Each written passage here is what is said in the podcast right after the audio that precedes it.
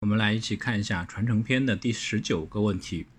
投保人先于被保险人去世，此时该如何处理这张保单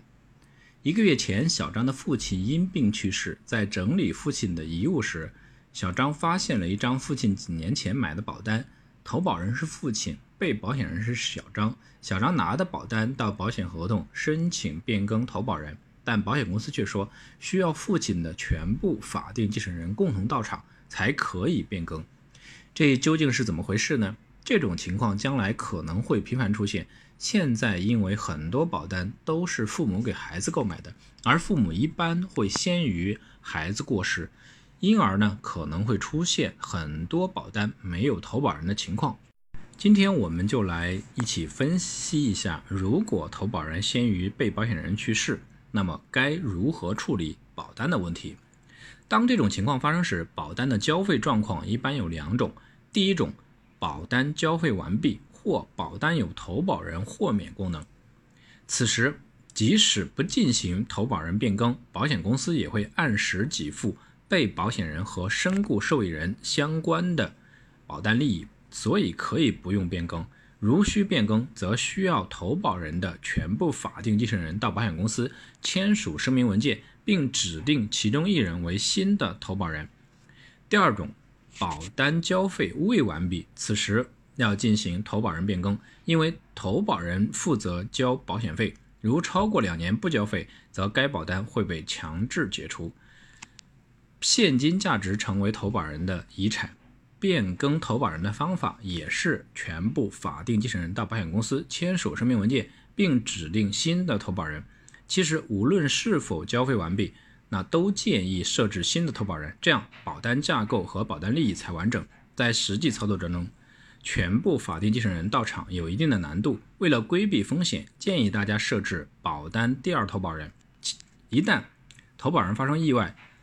指定的第2投保人就可以直接变为新的投保人，以便保单利益顺延。综上所述，最佳选择是提前设置第2投保人，如果说没有，则需要投保人的法定继承人全部到场并同意变更。来看一下相关的法律条款。保险法司法解释3第15条，受益人与被保险人存在继承关系，在同一事件当中死亡且不能确定死亡先后顺序的，人民法院应根据保险法第42条第2款的规定，推定受益人死亡在先，并按照保险法及本解释的相关规定确定保险金归属。第16条，保险合同解除时，投保人与被保险人、受益人为不同主体，被保险人或者受益人要求退还保险单的现金价值的，人民法院不予支持，但保险合同另有约定的除外。投保人故意造成被保险人死亡、伤残或者疾病，保险人应该依照保险法第42条规定退还保险单的现金价值。其他权利人按照被保险人、被保险人继承人的顺序确定。保险法第42条，投保人故意造成被保险人死亡、伤残或者疾病的，保险人不承担给付保险金的责任。投保人已交满2年以上保险费的，保险人应当按照合同约定向其他权利人退还保险单的现金价值。受益人故意造成被保险人死亡、伤残、疾病的，或者故意杀害被保险人未遂的，该受益人丧失受益权。来看一个名词解释，保险宽限期是指保险公司对投保人会按时交纳续期保费所给予的宽限期，一般规定为60天。在宽限期内，即使没有交纳续期保费，保险合同依然有效。如果在此期间发生保险事故，保险公司仍要承担保险责任，不过要从给付金额当中扣除欠交的保险费。若过了60天宽限期，投保人仍未足额交纳续期保费，则保险合同将会终止。保险合同终止之后，只有提出复效，复效期一般为2年才会重新恢复效力。另外，短期保险是没有保险宽限期的。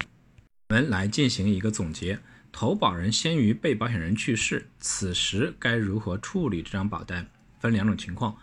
交费完毕的情况下，不做任何变更，或者呢变更新投保人；交费未完毕。第2种情况，变更新投保人，或者呢不变更投保人，若2年未续期缴费，则保单失效。那不管是交费完毕还是交费未完毕，如果说是变更新投保人的话，投保人的全部法定继承人到保险公司进行变更，才能够实现变更新投保人。这个呢是针对这个问题的分享，感谢您的收听，谢谢。